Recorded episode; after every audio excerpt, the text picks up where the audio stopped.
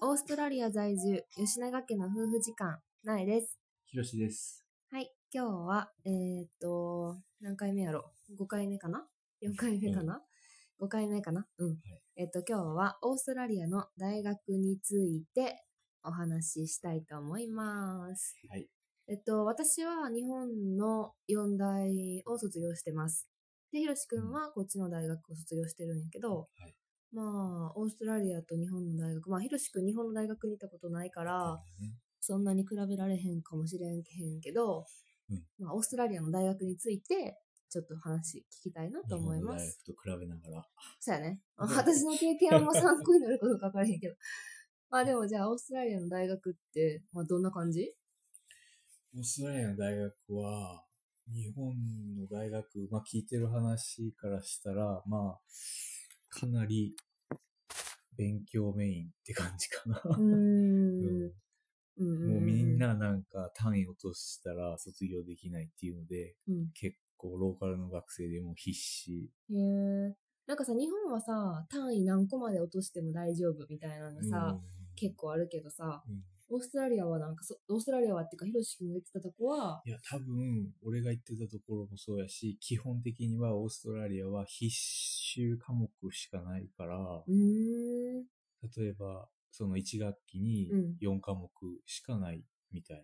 その、いへえ。その1科目でも落としたら、うん。じゃあ、夏休み期間中にもう1回履修してくださいみたいな。え、じゃあそさ、うなんかさ、日本の大学みたいにさ、うんなんか、第二言語をもう一回勉強したりさ、うんなんかそういう全然自分が専攻してるのとは関係のないような授業とかっていうのはあー全いや然いなやかったんです。一般教養みたいな。それは一般教養とかはオーストラリアはなくて、うんもう1年生の1学期からもう専門的なことを勉強するけへどー、でも選択科目っていうのがうん。うん1年に1回ぐらいあるのかな、その選択科目が、うんとその学部またいで、うんもしなんかちょっと他に興味あるんやったら、へー1科目他の学部のやつでも勉強していいですよみたいなのへがー俺の大学はあった、なるほど。うんなんかでももっとより初めの方から、1年生の頃から専門的なことをそうだね、学んでるって感じだね。うん私は教育学部に行ってたけど、もっとな教育のことを専攻しだしたのって、2回生になってからやったかな。なんか1回生の頃ももちろんあったけど、うんそんななかった気がする。それよりかは1回生の間にもっとなんかコースとか、自分がもっとどんなことを専攻したいんかっていうのを、なんかもっとき細かく決めて、あーで、なんか2回生ぐらいからもうちょっと本格的になった気がするな。多分そこが多分日本とオーストラリアの結構大きな違いで、うんうんうんオーストラリアの場合、その俺入学した時に多分250人ぐらいいっぺんにうんうんその学部に入学してんけど、うんで、1学期終わった時には うん、半分ぐらいなんだよえ、1回生の1学期で そう、みんなそんなやめるってことそう、やめる。例えばその1学期やってみて、あ、自分のしたいこと違ったとか、へーもしく、は単位落として、もうそこから諦めるとか、へあ、え、じゃやっあ、ぱへりえ、うんじゃあそうそう結構さ、年齢もさ、バラバラやった年齢は、そうやね、多分18で入学してくる人はめっちゃ少なかった。うーん。俺が18、俺が20歳で入学したけど、多分、まあ若い方やったうーんのかな。まあ多分に、みんな20、20そこらかな。うーん。うんそっか。へえ、で、じゃあなんかテストとか課題とかはどうやった課題も、その、俺の英語力の問題やけど、やっぱりうんうん大変やったよね。そりゃそうやな常にもうなんか課題の締め切り日を考えながらうん生活するような感じ。へえ結構よく出んの課題は、そうね、もうちっちゃい、ちっちゃい課題から大きい課題まで、4教科やったかな、確か。4科目あったから、なんかたった4科目って思うけど。いや、4科目やけど、まあ毎週提出しないといけないものあったりとへか、ーで、、まあ、オーストラリアの学校って大体セメスター制ってうんう2ん学期制やねんな。うんうん。で、2学期制でも1学期の中に、その大きい課題っていうのが大体3つあっでうーんて感じで、3つこなして、大きい休みがあって、また3つこなしてう、ーんで、学年が変わるって感じでへ、え。えうだー、かそられはね、どんなプレゼンとかもあるし、自分で資料作ったりとかもあるしって感じあーエッセイとかその俺の学部、俺が勉強した、うん。け勉強した学部の名前がうんランドスケープアーキテクチャって言って、うん。景観設計学。日本でいうちょっとした建築学部みたいな感じだけど。難しいよね。ただうのんランドスケープじゃないもんね。うん。なんで、あの、俺のところの課題はプレゼンがメインやってて。ええー、そうなんや。そう。プレゼン。プレゼンがメインやって、だから、その、答えがあるわけじゃないから、のいかに、なんやろ、自分でリサーチして作り込んで、うん。で、それを発表して、先生を納得させるっていうのへが、ーえ、先生を納得させるとかなんや。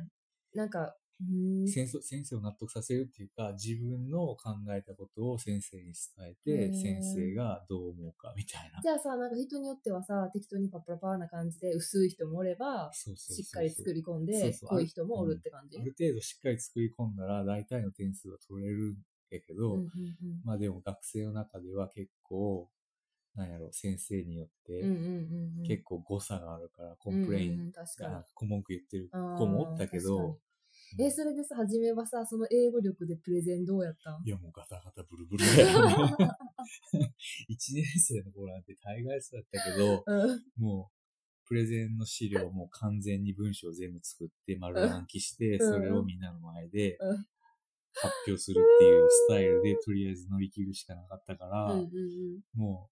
う、もう一瞬でもちょっと緊張して飛んでしまったら、そこからもう、チーンって感じで、てんてんてん。まあ、うんうまくいったなと思ってもうん、全然反出してなかったりとか、おー、きそういうつ。のは全然当たり前やったし、つらい。うん、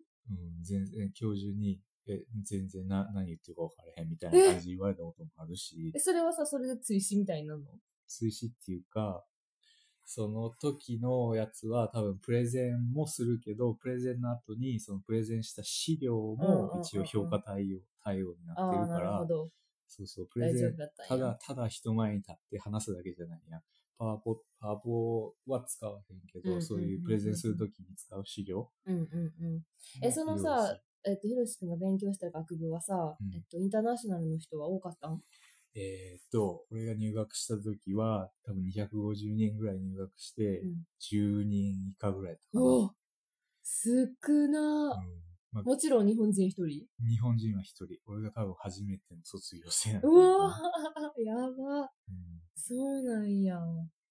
でも、が、インターナショナル学生、いその留学生は、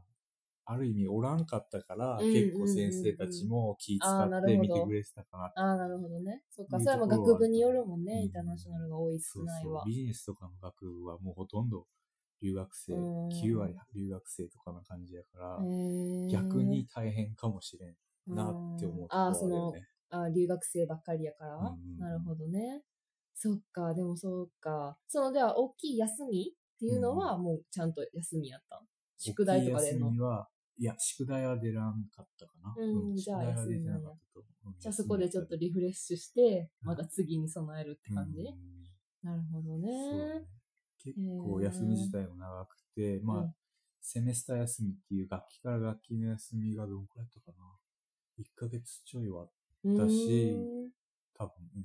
で、年末の学年上がる時の休みは多分3ヶ月以上あったんじゃないかすごいまあでもそこは日本もそうかな。 2ヶ月2ヶ月ぐらいあるかうんなるほどねそんな感じでトータル何年大学に行ったんえーっと、大学、学部から大学院まで卒業するのに、学部3年の院2年で、 5年。なるほストどレ。ートで卒業して5年。ストレートで卒業して5年、がむしゃらに頑張った と。すごいね。もう戻りたくないな。もう戻りたくない。一生勉強したっていう感じが するよね。徹夜も 当たり前やった。徹夜は当たり前。最高48時間完結。 48時間貫徹。ああ、若い思い出ですね。なるほど。まあじゃあそんな感じかな。まあはいやっぱ日本とは違うよね。まあうん日本もすごいしっかりした大学はしっかりしてるけど、うんまあ私の大学はパッパラパーやったから。